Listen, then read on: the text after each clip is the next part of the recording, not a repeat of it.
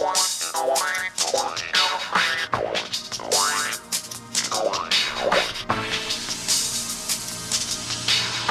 Salve a tutti e ben ritrovati alla nuova puntata dell'Edicola Paolino. Oggi sarà una puntata decisamente atipica. Avremo con noi Giacomo Sannino dei Ventenni Paperoni, una delle pagine più belle eh, dedicate al mondo del fumetto che potete trovare sui social, sia su Facebook che su Instagram, e eh, parte della redazione, ma anche giornalista, videomaker e podcaster, c'è Angelo Andrea Vegliante, anche lui componente della redazione di Ventenni Paperoni. E stasera parleremo di una cosa bellissima che eh, proprio il 14 marzo del 1996 faceva il suo debutto in edicola, una delle saghe più belle per diciamo una generazione di ventenni e di trentenni e forse anche di ultra trentenni che hanno apprezzato il personaggio nel corso eh, degli anni. Stiamo parlando di Paperinic, stiamo parlando precisamente, più precisamente di Paperinic New Adventures, ovvero di PK. Ma prima di tutto un saluto sia a Giacomo che ad Andrea. Buonasera a tutti. Ciao a tutti gli amici del podcast. Buonasera, eccoci qua. L'argomento PK credo che per molte persone, chi è cresciuto con PK, chi l'ha riscoperto nel corso degli anni,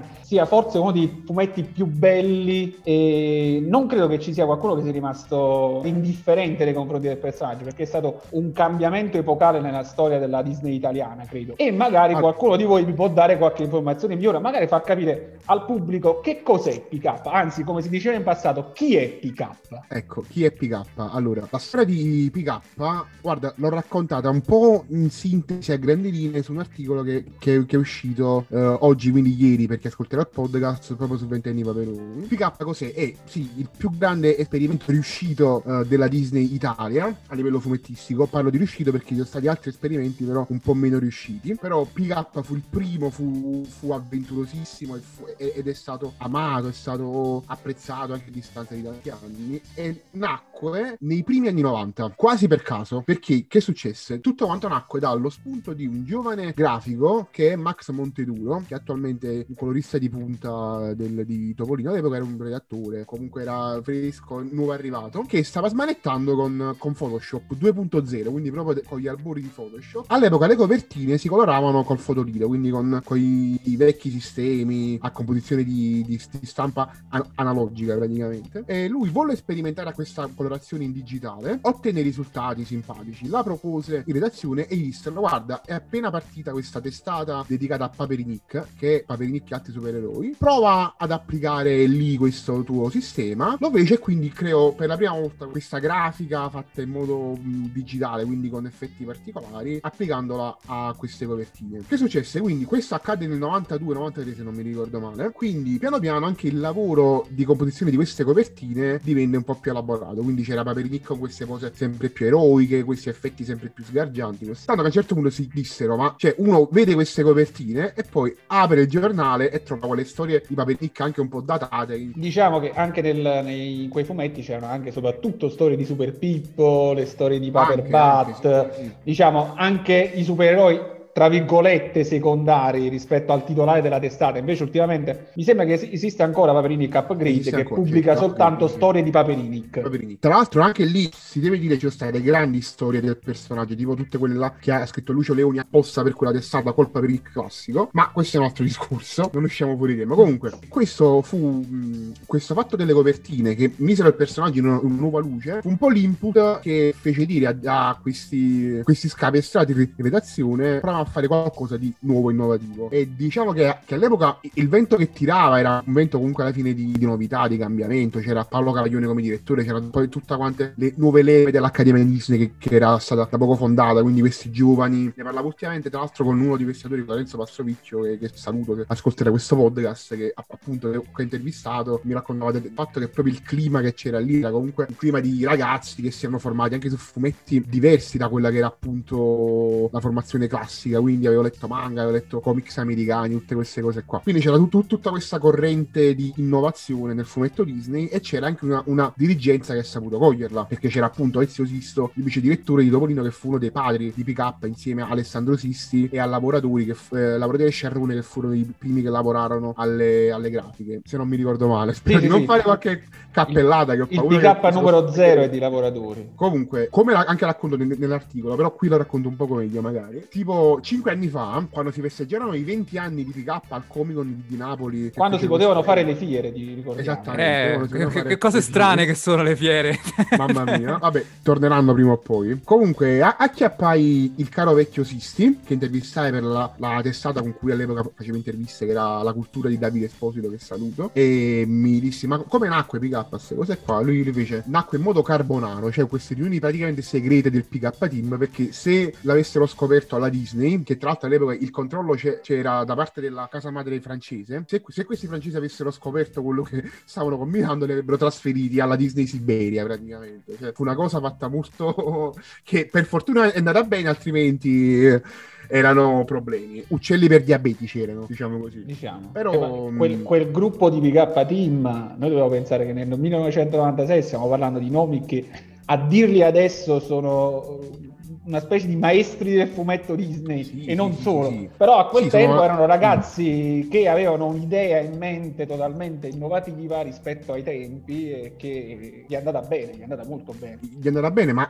ma tra l'altro veramente ragazzi, cioè, cioè, se vai a pensare che, che Pastrovicchio per esempio, disegno trauma che aveva 20 anni scarsi praticamente, cioè cose impressionanti a pensarci ora, cioè come qua- quando uno pensa che i Genesis composero Nursery Crime a, a 20 anni, cioè, questi fatti che uno dice ma porca miseria, cioè era, era ver- veramente una generazione d'oro e infatti a, a oggi sono, sono considerati appunto maestri del fumetto Artibani, eh, Sisti, Sciarrone, C'è, eh, c'è tutta la, la scuola Disney là in mezzo, Sì. c'è Celoni, Faraci. Peloni, Faraci, ma, ma anche qual- qualcuno un po' meno, diciamo, che poi è un po' allontanato dalla Disney, tipo Barbucci, tipo Cordara, tutti questi qua, che comunque Bruno Enna, Bruno Enna che fece Frammenti da Bruno, che forse è uno dei, dei- capolavori massimi di PK praticamente, quindi c'era veramente tanta genialità, veramente genialità in, in quel fumetto, tanta voglia di sperimentare, tanta voglia di fare cose nuove e fecero effettivamente cose nuove. Leggere PK oggi, ancora oggi, è a- avanti per tutti gli standard sia del fumetto Disney che forse del fumetto italiano in generale.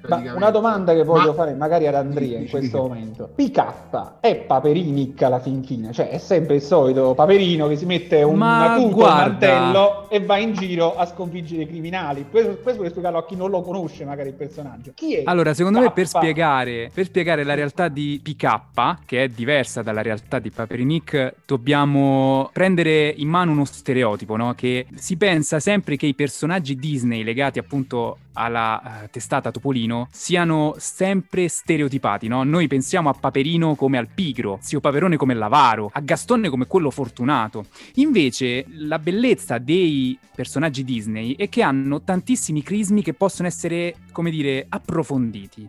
E secondo me l'idea di PK è differente, è diversa ed è riuscita perché ha mostrato un altro lato di Paperinic. Perché Paperinic è un supereroe il vendicatore mascherato, no? Quello che, come dire, difendeva Paperino dai soprusi dei parenti e quindi, come dire, era un supereroe che sì, era famoso per salvare la città no, dai banditi, però nella maggior parte delle storie comunque era, come dire, un personaggio legato spesso all'identità di Paperino. Quindi, secondo me, il Paperinic che noi conosciamo all'interno di- della testata Topolino è l'alter ego di Paperino, cioè la- l'altra faccia di Paperino, e quella eroica, quella che comunque ci mette del suo, ma sempre appunto riconducibile a quello che è Paperino, rendendolo di fatto, come dire, Paperino stesso. Mentre PK è un altro personaggio, non è Paperino, è proprio PK, è un supereroe che deve costruire il proprio carattere, il proprio carisma, è un personaggio da scoprire, è qualcosa di nuovo, è una novità. Noi sappiamo benissimo che in Italia le novità comunque vengono sempre guardate no, con lentezza, bisogna amalgamare spesso no, quello che è nuovo come un qualcosa di abominevole per poi scoprirlo veramente importante. Però il successo di PK, secondo me, è dato dal fatto che appunto si combatteva uno stereotipo con questo progetto. Si combatteva lo stereotipo che Paperino fosse il famoso pigro, che Paperinic fosse il supereroe il vendicatore mascherato. PK ci mostra che i personaggi possono essere approfonditi di più. E questo, secondo me, ha dato anche adito a tanti altri progetti paralleli all'interno della redazione di Topolino, per esempio appunto legati al personaggio di Topolino stesso, come X Mickey. Cioè, si è aperto veramente un filone di idee incredibile proprio partendo dal fatto che secondo me bisogna combattere lo stereotipo che i personaggi Disney sono solo la patina che noi conosciamo. Io aggiungo magari ai filoni che poi sono stati introdotti appunto Mickey Mouse Mystery Magazine che è credo eh, un progetto di principalmente di Tito Faraci e di Artibani. Artibani, sì. no, Stenti, Artibani e Faraci. Simone Stenti è un altro delle, Artibani è un altro diciamo delle, delle, delle meteore, nel senso che poi non, che non ha fatto più parte della redazione. La cosa brutta di Mickey Mouse Mystery Magazine è che ne esistono soltanto 11 numeri più un numero 0, quindi sono 12 volumi che raccontano una storia completa, ok, ma è un topolino molto più adulto, magari ne parleremo magari successivamente, però questo successo, questo progetto di MMMM, che appunto Mickey Mouse Mystery Magazine, nasce appunto nel filone PK. PK si è presentato in edicola, come ha spiegato eh, Giacomo proprio nell'articolo su Ventelli Paperoni, in una maniera un po' strana, come un esperimento. È entrato nelle edicole con i piedi di piombo, ha fatto uscire un numero 0 a marzo, poi ha fatto uscire un numero 0 barra 2 a luglio-agosto e poi è uscito un 0 barra 3 e poi finalmente a novembre dopo, ci fu. A novembre è uscito il numero 1 a cadenza bimestrale, poi in altri sono iniziati a uscire. Ed è stato un esperimento che poteva concludersi allo 0 barra 3 se magari il pubblico non avesse uh, apprezzato il personaggio e essere dimenticato lì come tanti altri progetti è successo poi nel corso del tempo con la Disney o altre case editrici. Poi vabbè c'è anche il simpatico 0 barra 1 che per un periodo nel 1996 tutti cercavano nelle edicole un fantomatico 0 barra 1 che doveva venire dopo il 0 che poi è uscito, è uscito per speciale. davvero? Sì, sì, sì, è uscito come speciale anni dopo perché subì salita alle richieste di un fantomatico 0 1. Tra l'altro bellissimo speciale perché quello fu proprio l'anello di congiunzione fra il mondo Disney classico e quello che poi è, è dove c'è la storia Archi che credo che sia proprio una delle storie più tristi nel mondo Disney. Ma eh... sì, ma anche perché la forza di questo PK è stato proprio nel fatto che hanno ripreso quello che era il personaggio di Paperinik che tutti noi conosciamo. Infatti nel primo numero, se non ricordo male, io ce l'ho qui tra le mani, lui si presenta come Paperinik, lui non si presenta come PK, lui dice io sono Paperinik. E invece evolvendo la storia vediamo che comunque lui comincia comunque anche a cambiare nome, cioè allora, far vedere aspetta. proprio che è l'evoluzione di un personaggio che tutti noi abbiamo imparato a conoscere, il Vendicatore Mascherato, che diventa supereroe, vero e proprio. Aspetta un attimo però, ecco, ecco su questa cosa non mi trovo tantissimo col buon vegliante, se devo essere sincero. Perché io penso che, ecco, nel caso di Mickey Mouse Mystery Magazine, uh, forse la cosa che, che uh, non ha fatto andare avanti come si voleva il progetto, il fatto che secondo me è andato troppo avanti. Cioè, il topolino di Mickey Mouse Mystery Magazine era secondo me troppo diverso da quello che c'era su Topolino. Invece, uh, PK Paperinik è un'evoluzione di Paperinik, ma rimane Paperinik. Cioè, fondamentalmente rimane quel personaggio lì e quel modo viene ampliato, ma, ma c'è lì presente. Oddio, Era approfondito, quel... dici? Sì, ecco, il, il, personaggio di Paperino in, in PK è Paperino, approfondito, con toni più adulti, ma rimane comunque il piccolo semplice Papero. Infatti anche la trauma è bellissima, anche per quello, perché oltre a farti vedere PK superiore, ti fa vedere quello che c'è dietro. Ed è comunque Paperino, il, il classico vecchio Paperino alla fine. Questo Dentro... conferma in parte che comunque l'esperimento PK è, è, è bello perché è vario, perché sì, appunto sì, ti fa andare al di là delle storie classiche della redazione di Topolino in senso stretto. Quello cioè, alla fine è bello anche per questo. Ma anche per il fatto Quello sicuramente. che ha avuto la possibilità anche di farci conoscere, ovviamente nuovi personaggi che sono comprimari e che poi eh, compaiono anche in moltissime storie. Ci ha fatto capire l'importanza ehm, di considerare anche i nemici non propriamente nemici. Questo può succedere anche nel mondo di Topolino perché ci sono state tantissime storie in cui, faccio un esempio, Gamba di Legno, che è il nemico per eccellenza di Topolino, ci sono tantissime storie in cui in realtà non è proprio il cattivo della storia, ma ci sono personaggi in PK che hanno fatto proprio un percorso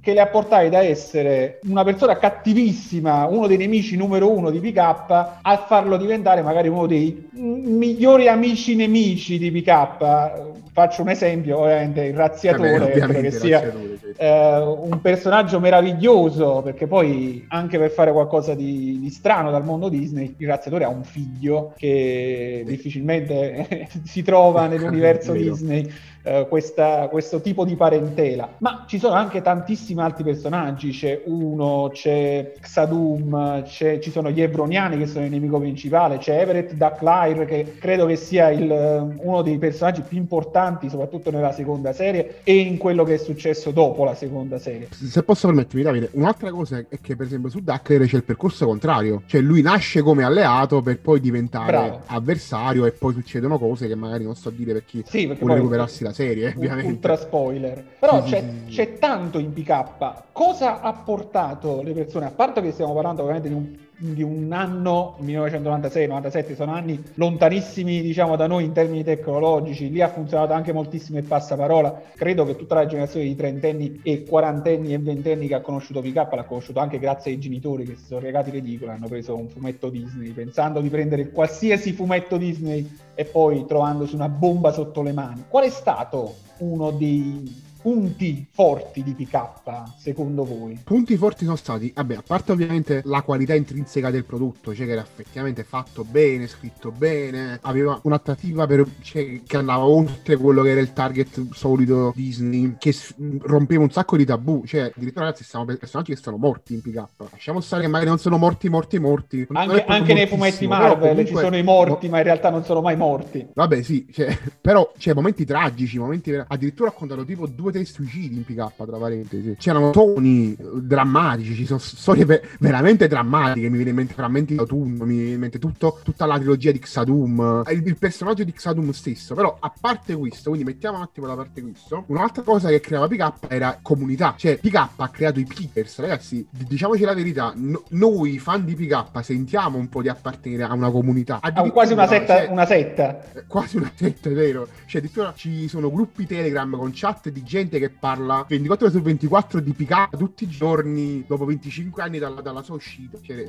rendiamoci conto di tutto quello che ha creato anche a livello culturale proprio. Vabbè, diciamo che questo è stato un, un punto di forza del- della redazione di, di PK che è riuscito, il PK Team che è riuscito a creare questa fanbase trattando male i suoi fan.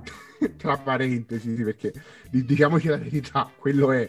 Infatti, il tono è sempre molto scansato. E tra l'altro, c'è da dire che l'ultima ristampa che hanno fatto PK Giant, tra parentesi, io non sono un picker della prima ora perché quando uscì PK avevo tre anni, eh, io 25 anni avevo tre anni, diciamo. All'epoca ho comprato qualche numero, però l'ho recuperato molto dopo. E quindi ho fatto la collezione tutta quanta di PK Giant, l'ultima ristampa, e almeno fino a un certo punto c'era questo tentativo di ricreare questa community. Infatti c'era un'altra volta la PK Mail, eh, tornata ai, ai vecchi fasti di un tempo, c'erano quei, quei relazionali molto nonsense, molto fantastici che piacerebbero molto a Lundini, questa gente qua che sono convinto che abbia molto letto PK. Zero Calcare E- sicuramente sì perché ha fatto anche No, la sì, prefazione la prefazione, a uno dei volumi certo. nuovi di PK.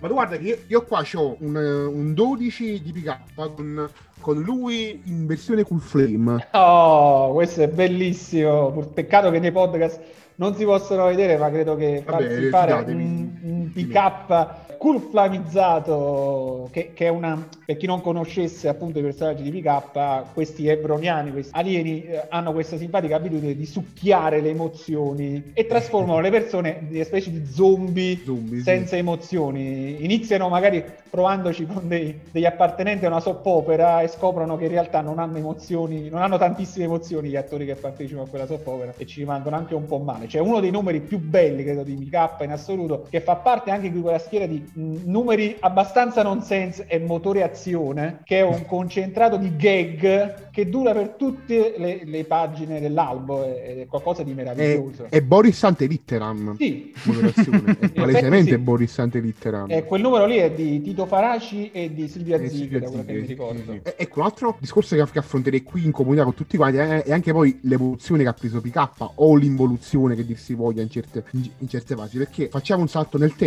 arriviamo al 2001, dopo 60, no, 50 uscite, PK chiude, a PKNA la prima serie chiude e comincia la seconda serie, PK2, ambientata comunque nell'universo di PK, ma in cui viene cambiato tutto. E lì, secondo praticamente tutti, il PK Team fa il passo più lungo della gamba, in cui cambia l'ambientazione, diventa molto più urbana. I personaggi vecchi se ne vanno quasi tutti, rimane giusto Lila praticamente. Niente più storie nello spazio, niente più avventure fantascientifiche, ma roba molto più terrena, quindi Papernick che affronta il problema di essere Papernick, eh, però deve andare a, a lavoro tutti i giorni perché non c'è più la base nella, Sì, nella diciamo, Tower, che non capisce bene quello che succede, perché Per fare un paragone, fa cose strane. Se prima Sì, sì. poteva avere a disposizione, magari come Batman, un, diciamo, un posto segreto con tantissimi macchinari che lui non aveva nemmeno creato, non ci aveva manco speso un euro per creare quei macchinari, si è ritrovato ad avere soltanto la macchina e non avere nemmeno i soldi per trovarci la benzina dentro, che Sì, poi infatti. nemmeno andava avanti a benzina, ma a un composto... modo chi- menildrazina. Sì, eh, bravissimo, bravissimo. Si vede che hai studiato, vedi?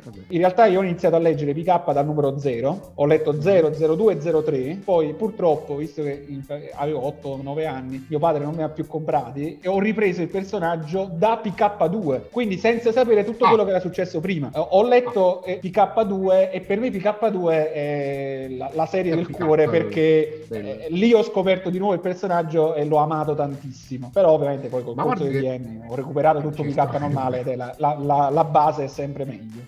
Ma guarda che in realtà secondo me PK2 si porta presso una brutta nomea, nel senso che se recuperato è effettivamente un prodotto molto molto molto valido. A parte che, cioè, se PK era rivoluzionario, PK2 lo, lo forse veramente di più. Cioè, io mi ricordo un numero in cui si scopre che il governatore di Paperopoli si piglia le mazzette, praticamente una roba, una roba allucinante. Ma se la parla anche e... di lotte tra bande, cioè un fumetto sì, molto sì, adulto. Sì, cioè non stiamo parlando di la solita rapina al supermercato, qua stiamo parlando che il super cattivo è uno che ha i poteri cinetici e controlla tutta la città, una sorta di grande fratello. C'è, c'è tantissimo in PK2, come c'era tantissimo in PK base, e poi successivamente ci sarà PK, che è la terza serie di cui parleremo tra poco. Ecco. Appunto su PK, su PK2, su PK base base. Abbiamo parlato magari del personaggio, abbiamo parlato anche di alcuni componenti, i personaggi comprimari. Appunto, Andrea, per te, eh, a parte il personaggio appunto PK che è variopinto, alcuni ci vedono un, un miglioramento del Paperinik normale,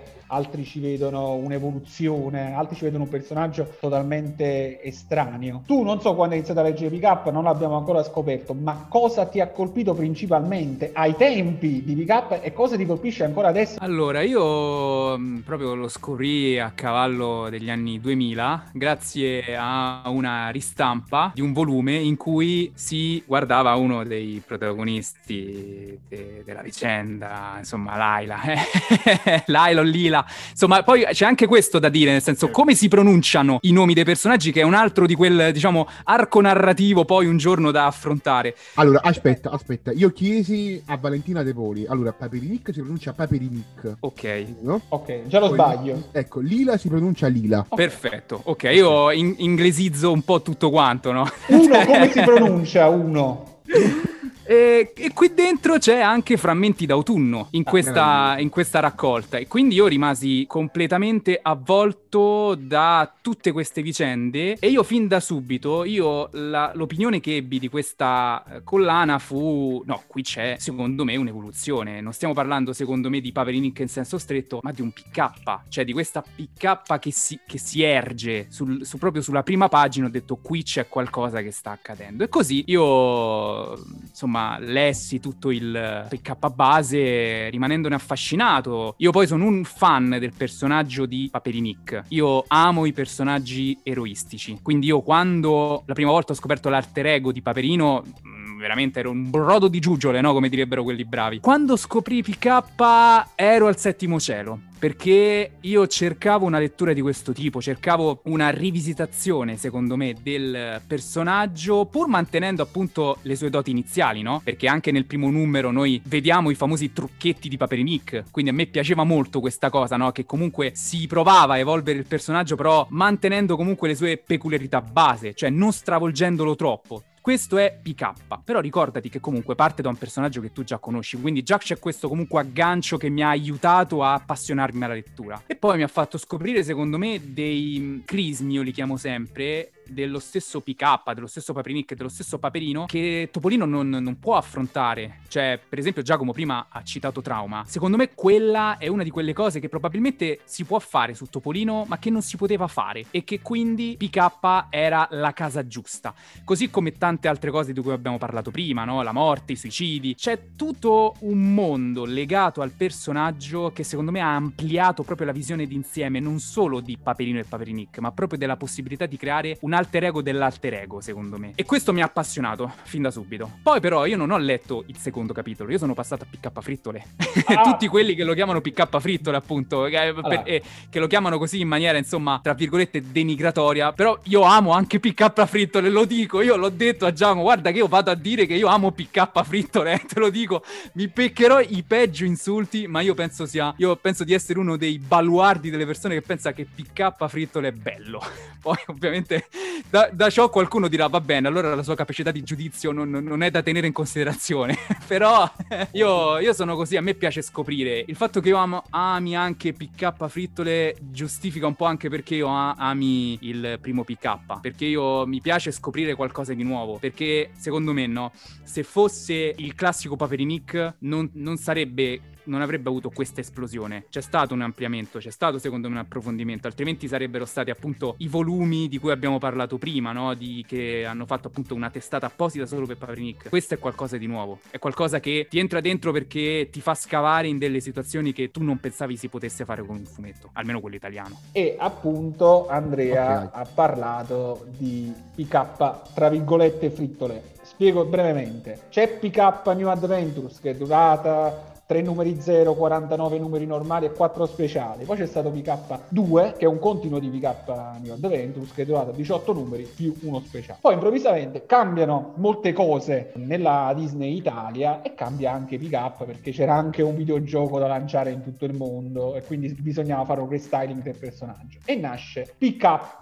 scritto proprio così. PK, PK, PK, sì, sì. PK scritto proprio così, dove se c'è una riscrittura completa del personaggio, cioè non c'è più Paperini prima. C'è Paperino, diventa Paperini che poi diventa PK. C'è Paperino che diventa PK improvvisamente, per puro caso. Perché infatti il primo numero è appunto un eroe per caso, mi sembra che si... Un eroe per caso, sì. Titoli proprio così. Che cos'è PK? Chi ne vuole parlare senza scadere in, in turpiloqui? Allora. Farei raccontare la trama a Giacomo okay. e poi eh, io farei la parte di quello che becca gli insulti. allora, PK, questa terza serie, parte da capo, fa un reboot, quello che oggi si chiama reboot ovvero eh, riracconta le origini del personaggio, che stavolta non è il classico Paperinic nato a Villa Rosa che diventa un supereroe grazie a, alla tecnologia di Everett Duckler, ma è un papero a caso che diventa un guardiano della galassia perché c'è questo uno che cerca questi guardiani della galassia che hanno tutto il costume di Paperinic praticamente e lo fa diventare un supereroe. E lui il nome lo sceglie perché lo scudo aveva il numero di serie PK385 se non mi ricordo male e lui gli chiedono come ti chiami, come ti chiami alla fine della prima avventura, lui vede questa cosa PK e dice chiamatemi PK, così. Che non vuol dire Paperinic, PK è un nome scelto completamente a caso. E già questo secondo me è un motivo di, di disprezzo. Poi, perché viene soprannominata Frittole, eh, che è il nome con cui è conosciuta fra i fans, ma anche fra i detti lavori, perché ormai mi stupisco del fatto che non abbiano ancora ristampata con questo nome, perché tutti la chiamano così, anche i disegnatori, chi ci ha lavorato. Frittole perché prende i personaggi vecchi e li rifrigge, cioè li, li ricicla, li rimette mette in mezzo, ma cambiando di tutte le storie. E la maggior critica che si fa a Fritto, l'EPK3, diciamo così, è il fatto di, a- di aver parecchio infantilizzato i toni. Quindi le storie non solo sono completamente fatte tutte le, origini da capo, negare tutto quello, quello che c'era prima, ma sono anche edulcorate, quindi fatte apposta per un pubblico nettamente più giovane di età rispetto a quello che era il target di PK delle vecchie serie. Quindi c'era già il clima fra Pickers e PK Team che non era ottimale dopo PK2. Tutta questa situazione appunto del fatto che anche la, l'area di redazione era cambiata ed era più tendente verso il tradizionalismo Disney praticamente, quindi questi esperimenti molto innovativi non venivano più visti di buon occhio come prima. C'è il fatto del, del videogioco che stava uscendo, che era il modo in cui la Disney madre ha preso il personaggio di PK e l'ha diffuso in tutto il mondo, o almeno ci ha provato. Il background italiano stonava con quello che era poi questo tentativo di portare il personaggio in tutto il mondo, e quindi tutto questo crea- ha creato la, la, la tempesta perfetta intorno a PK. PK inteso come terza serie, creando un prodotto che scontentava i fan storici perché per tutti, tutti questi motivi che già già erano in rotta con la redazione, già che rivolevano uno, rivolevano le vecchie storie, rivolevano il vecchio PK e si ritrovano con una, una cosa ancora peggio rispetto a, al PK um, PK vecchio, PK2. Scontentava anche gli autori perché diciamolo, anche gli autori erano contentissimi di questa piega, a, a, perlomeno alcuni autori non erano contentissimi di questa piega che per il personaggio, infatti molti abbandonarono l'esperimento, abbandonarono il PK team. Anche il tono di redazione cambiò, la, la, posta non era più quella di prima, se non per un piccolo frammento, che chiamavano posta ebroniana per conservare particolare, quel, quel barlume di irriverenza, ecco, di cattiveria, e accontentò giusto magari i lettori più piccoli, perché comunque andò avanti per due o tre anni più o meno. Quindi 31 numeri. sì, quindi qualcuno se l'è comprato sicuramente, quindi il suo, diciamo, successo... 32, scusate, 32. 32. Il suo successo comunque lo ebbe, però sicuramente non, non c'era più quella base di Pickers che lo seguiva come prima, non appassionava più le, le folle come prima, non era più il, il, fenomeno di culto che era prima, ma era un giornale come tanti altri, destinato a ragazzini fondamentalmente. Anzi, Andrea, e... ora tu devi fare l'avvocato difensore del prodotto. Io gli insulti che mi pio dopo... io già sto ricevendo strani messaggi, attento a te, oh, come attento a me. No, beh, scherzi a parte. Allora, per spiegare il mio amore per frittole, potrei semplicemente dire fritto. fritto è meglio. Ma perché? Eh, questo perché lo chiamo frittole? Perché fritto è sempre meglio, cioè è nella cucina, no? Fritto è sempre meglio, perché non dovrebbe essere anche così? Io all'inizio appunto ho parlato del fatto che io ho amato l'ampliamento del personaggio di Paprinick, no? Che appunto è sempre Paprinick, ma si identifica più con il nome di PK. In questo caso noi abbiamo il personaggio di PK, cioè non abbiamo Paperinic, non abbiamo Paperino, abbiamo PK come nuovo personaggio del nuovo universo Disney. Quindi una persona che non va confusa appunto con quello che era Paperinic, con quello che era Paperinic o Paperino, è nuovo, è un qualcosa di nuovo. A me le novità piacciono poi, quindi io sono molto una persona che ama leggere sempre qualcosa di nuovo. È vero, alcuni capitoli ovviamente non sono, come dire, all'altezza della, del tutto, no? Perché, per esempio, io mi ricordo capitolo come Turisti dallo spazio. Turisti dallo spazio, sì, lo stavo per dire io, guarda, lo stavo per è dire che io. è un capitolo estivo, se non mi ricordo male. Aspettate, che controllo sì. per non dire baggianate. Una, una, ecco, settembre 2003, quindi insomma era, uh, come dire, un clima di fine estate, si vedeva proprio che era un prodotto che voleva parlare anche al lettore distratto, no? Che dici, eh, c'ho mio figlio che piagne, che io faccio, guarda c'è questo, c'è un, un papero con uno scudo, turisti dallo spazio, cioè c'è sta bene, ti è, leggi. Ed è un prodotto che sicuramente va benissimo per qualsiasi tipo di pubblico, ecco. Però poi mi viene da pensare al capitolo, ad esempio, Lungo Addio, che a me uccide profondamente perché lì si vede anche la morte di un personaggio, nonostante poi appunto come diceva diceva prima, no, in queste situazioni poi viene fatto rivivere in altre eh, situazioni. Non dico nulla per non spoilerare niente, però in un lungo addio c'è un momento in cui tu leggi l'albo e dici ok, adesso, adesso non muore. Poi lo vedi e muore e ti dici... Quindi alla fine i toni dei primi due capitoli generali, no? Di PK Base, di PK Giant, sono rimasti alla fine, ci sono. Semplicemente è stato eh, ricostruito il personaggio dalla base, perché appunto una roba per caso eh, diventa guardiano della galassia, neanche più un paperinic, no? Il vendicatore mascherato. Però noi troviamo, secondo me, di tanto in tanto quelle indicazioni che ci riportano, no? Al paperinic. Ad esempio, in un lungo addio, quando si scopre la morte di questo personaggio, all'improvviso paperinic diventa il vendicatore mascherato. Non il vendicatore mascherato che conosciamo in Topolino, ma l'evoluzione del vendicatore. Cioè quello che alla fine della fiera basta giochi, basta frasi, no? Che sferzanti di risposte ai nemici, adesso c'è solo puro odio per il fatto che il nemico ha ucciso un suo amico. Quindi, secondo me, questo terzo capitolo è bello non solo perché si cerca di dare una nuova dimensione al personaggio di PK, no? Si cerca di fargli fare quella cosa che secondo me non è riuscita nei primi primi due numeri, cioè creare l'alter ego dell'alter ego, no? Perché alla fine della fiera, in PK base, in PK2, noi vediamo Paperinic comunque evolversi, ampliarsi, però restare sempre alla base Paperinic, quindi non tradire gli aspettatori del lettore, dei lettori che appunto sono abituati a Paperinic base. Con PK si cerca proprio di cambiare, si cerca di sfondare con il personaggio che noi abbiamo provato a far evolvere e a gustare nei primi due capitoli. E secondo me non va criticata, diciamo, questa questa, decisione perché comunque al di là di qualche insomma numero che sicuramente si poteva fare meglio, cavolo, ci sono delle cose che a me ancora lacerano il cuore, ad esempio il capitolo 1 più 1, il re guerriero, attacco frontale, sono molto i numeri diciamo, diciamo finali della serie. Io ho qua proprio gli albi con me, li faccio, non so se, ecco, facciamo sentire proprio il rumore eh, Questo delle è pagine. ASMR, diciamo. Eh sì, cioè, io adesso ho in mano l'ultimo capitolo che è The End, che contiene secondo me una delle più belle frasi che io abbia mai letto. Ovviamente io, io non l'ho letto tutti i fumetti italiani, eh, quindi ovviamente questa è un'opinione personale. Poi, si, no, poi spassa l'idea che, capito, ho ragione io e gli altri ci hanno ragione. Però e, effettivamente c'è una frase che a me fa impazzire, che dice ma tutti questi momenti non andranno perduti finché ci sarà qualcuno per raccontarli. Eh, eh, cavolo, cioè io ovviamente slegata dal contesto, perché c'è un contesto ancora più forte legato a quelle parole, ti resta quella, quella, sensazione bella che un fumetto ti sa creare, quella magia. E secondo me, per concludere, PK è l'evoluzione di quanto si stava cercando di fare nei primi due numeri, cioè sradicare il personaggio di Paperino e Paperinic e renderlo un personaggio a sé, che potesse vivere di vita propria. Daremo poi l'indirizzo di ecco. Andrea ai nostri ascoltatori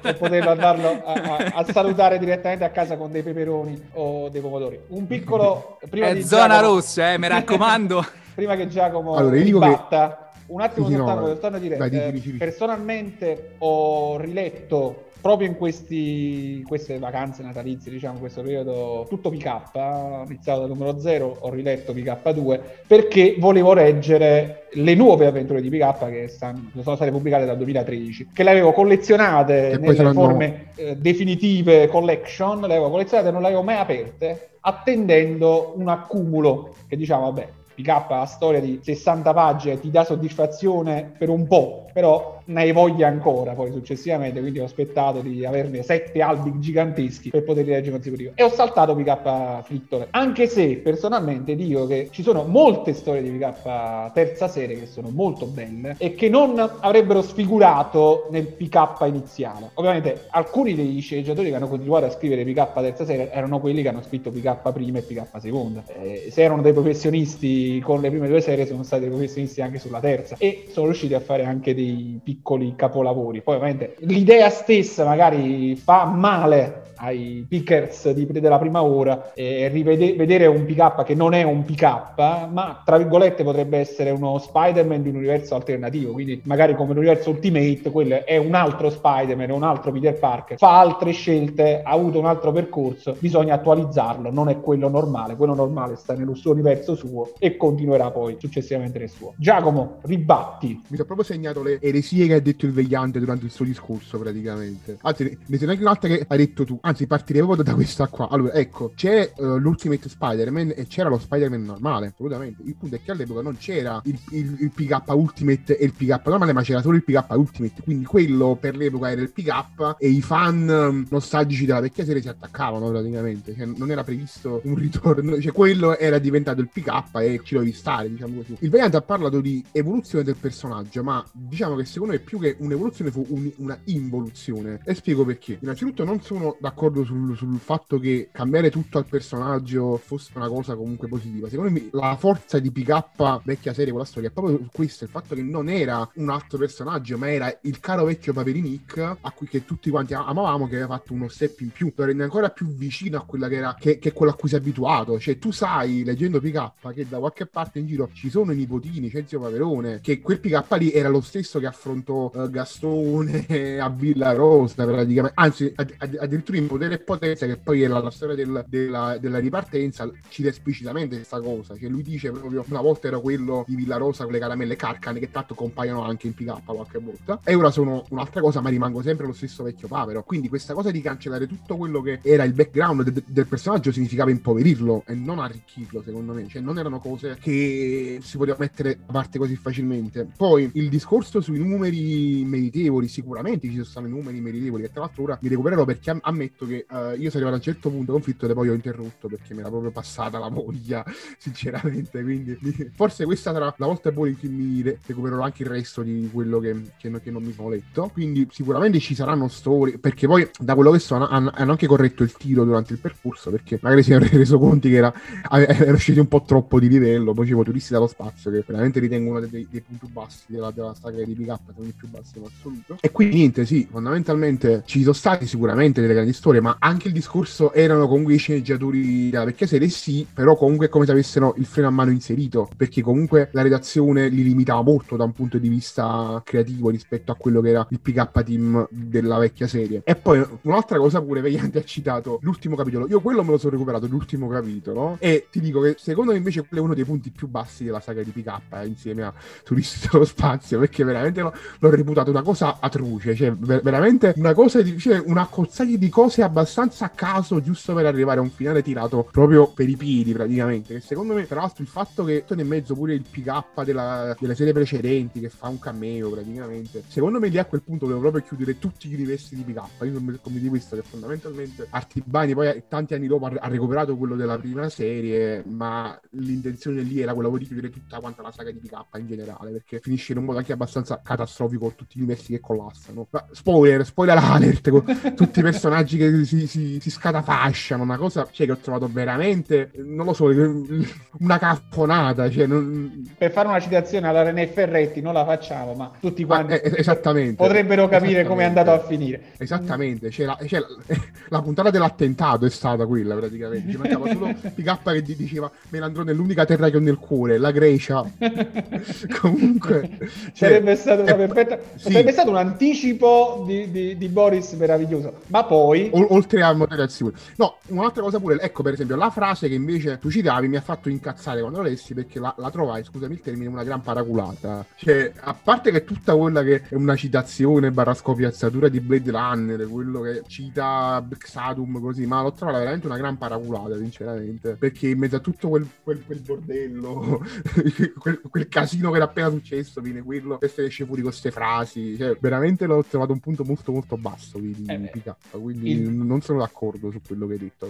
Vabbè, il bello eh, di, di, di, di, essere dei pickers e anche essere totalmente diversi uno dall'altro, anche se c'è una fanbase che ormai okay, eh, okay. adora il personaggio come era in realtà e anche di... magari le nuove avventure non le vede di buon occhio in certi sensi, anche se si è ripreso il personaggio principale dopo PK2, però ci stanno magari... A quello dei... ci arriviamo, fai... sì, sì, sì. sì, pickers sì, che nel corso del tempo sono diventati più grandi e quindi hanno visto personaggi diversi. Vai Andrea. Ti dirò, non è il bello di essere pickers, perché alla fine identificarsi in un fumetto come fan, secondo me, lo possono fare tutti. Cioè, io non sono uno di quelli che pensa che esiste, come dire, un club esclusivo che, può, che è l'unico che può decidere qual è il gusto o l'opinione sensata rispetto alle altre. No? Il bello di questo podcast è anche questo, no? Io non sono d'accordo magari con quello che ha detto finora Giacomo, ma Giacomo giustamente non è d'accordo con quello che ho detto finora io, finora io di questo terzo capitolo di PK, ma va benissimo così perché è la magia del fumetto. Qua di fuori ci sono tantissime persone che magari non pensano che Zero Calcare sia un, un bravo fumettista, che Topolino Magazine appunto eh, non tratti certe storie, cioè distrugga i personaggi, no? Adesso c'è tutto questo filone di Gastone, no? Che lo trattano come un personaggio che sotto sotto non è solo il fortunello, no? Ma che ha un'empatia molto più importante. C'è chi critica questa scelta, no? Di anche di rendere Gamba di Legno un po' meno villain. Cioè, ma il bello del fumetto è che tu puoi creare delle opinioni eh, discordanti tra loro, ma che sono belle per questo, perché ti fanno muovere il cervello, ti scavano dentro e ti fanno dire ma io in che cosa credo che sia importante eh, fondare le mie idee? Perché a me piace questo? Quindi io credo che alla fine della fiera non, non c'è ragione di dire no, secondo me io sono questo, quindi l'opinione che io ho di questa cosa è sovrana su tutto il resto. No, io sono un lettore come lo sono tante altre persone e anzi magari un lettore tra virgolette medio mi può comunicare qualcosa che io anche se sono magari un lettore avanzato non ho notato e quindi arricchisce me e io posso arricchire lui. È una sorta di scambio mutuo aiuto, no? Una roba di questo tipo. Però io credo che la magia del fumetto sia anche questo, perché, parentesi, io sono entrato in ventenni Paperoni tempo dopo, molto tempo dopo la creazione di, della pagina e tutto. Io sono entrato praticamente con il sito e forse un anno dopo la creazione del sito. Eh, adesso non mi ricordo bene la temporalità. io sono una di quelle persone che, ad esempio, non ricorda, non ricordava, anzi, tutti i nomi degli autori. Ho cominciato a ricollegarli piano piano grazie all'esperienza di ventenni Paperoni. Però, nonostante ciò, io sono dentro il collettivo di ventenni Paperoni perché io ho delle opinioni sul fumetto che la redazione giudica importanti. Ci sono delle interviste che abbiamo fatto, ad esempio l'intervista a Massimo De Vita è stata condotta da me con la consulenza di Mattia Del Core e ha portato appunto a una realizzazione di un'intervista di cui ancora oggi so che si chiacchiera. Quindi alla fine della fiera, che io sia un pickers o meno, va bene fino a un certo punto. L'importante è che ami il fumetto. Questo principalmente, magari potessi anche entrare in una terza branca, appunto, i frittolerz, però non so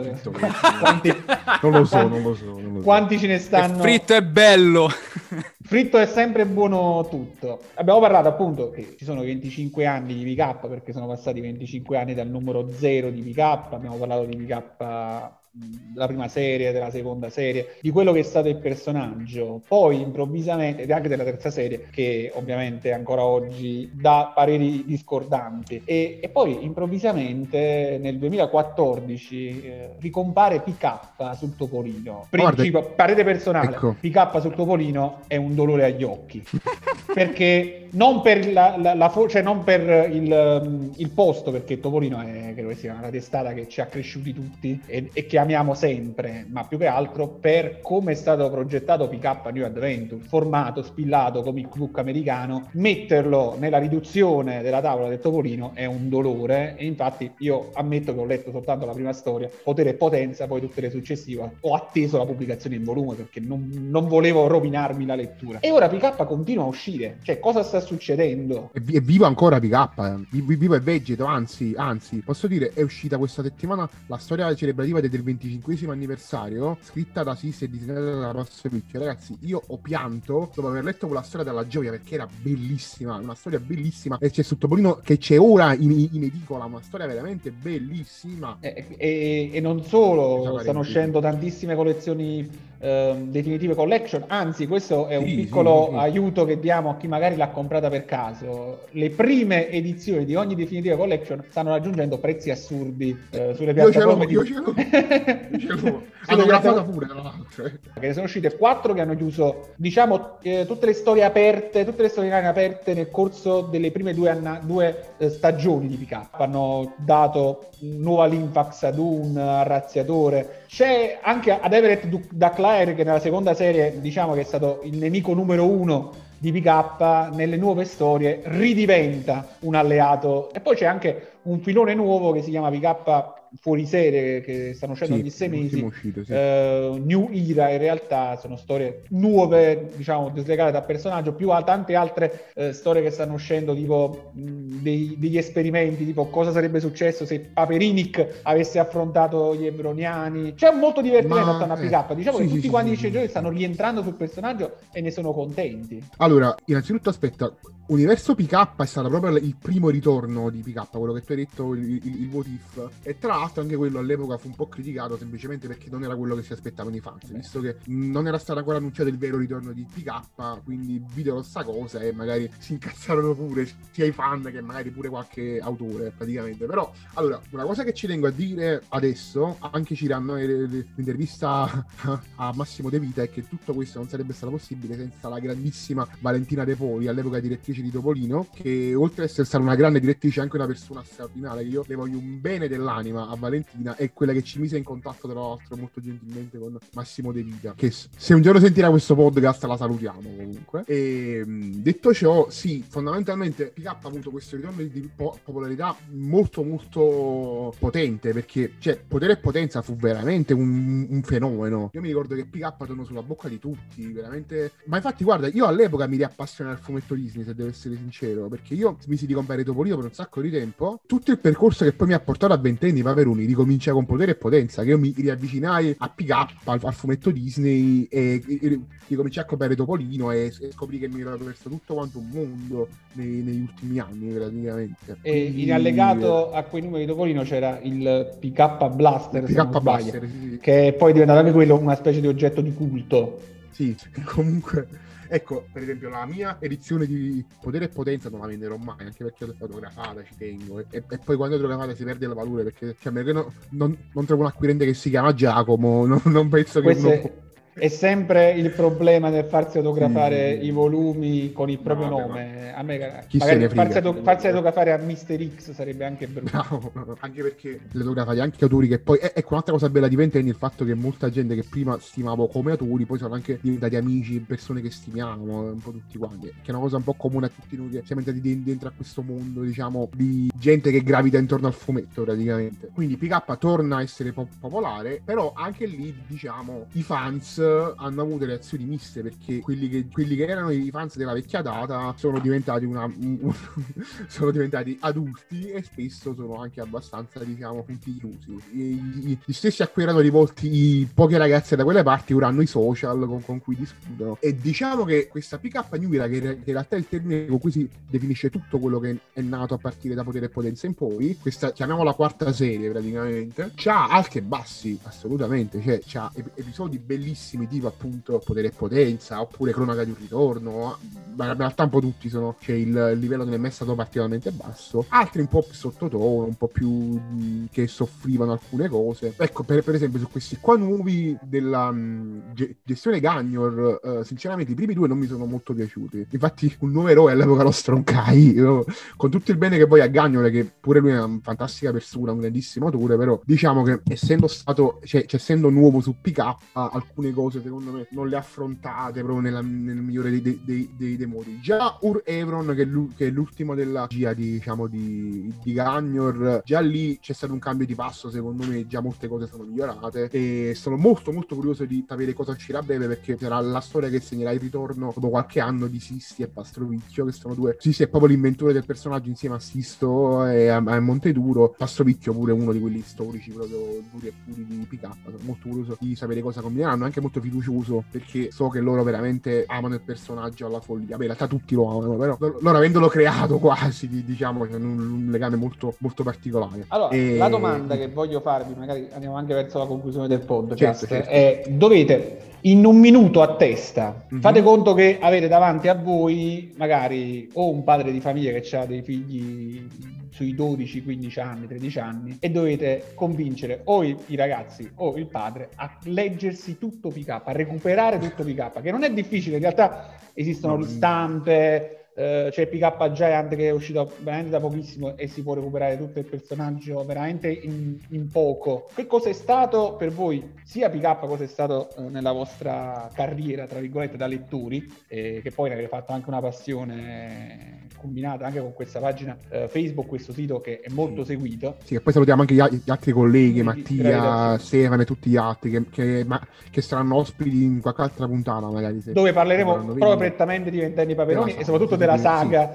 di Zio Paperone che ha fatto nascere la pagina. Che quindi salutiamo tutti quanti. E sì, quindi comincio io. Allora, caro padre di famiglia, ti chiamo Gennaro. Caro Gennaro, allora, se vuoi leggerti un fumetto veramente fatto col cuore, perché è un fumetto fatto col cuore, è un fumetto di qualità, un fumetto in cui tu ti puoi perdere, che ti farà piangere, ti farà ridere, ti farà commuovere, ti farà incazzare, ti farà rimanere a bocca aperta, ma veramente a bocca aperta, e allo, allo stesso tempo di un personaggio che non ti aspetteresti mai che ti faccia quelle cose. C'è il caro vecchio paperino della Disney, che è il paperino che starnazza allegro nei, nei cartoni e, e nei, nei, fumetti, procura di PK, perché veramente è il, il, massimo esempio di cosa si può fare di incredibile con, un, con roba anche vecchia, un personaggio vecchio. Preparati a vedere cose che non ti saresti mai aspettato da quel tipo di personaggi e dai fumetti Disney, e soprattutto sappi che è un fumetto 100% nato e creato in Italia, da autori 100% italiani, quindi è un'eccellenza massima del fumetto italiano, specifichiamolo. Perfetto, perfetto. Un minuto esatto perfetto. Vai Andrea.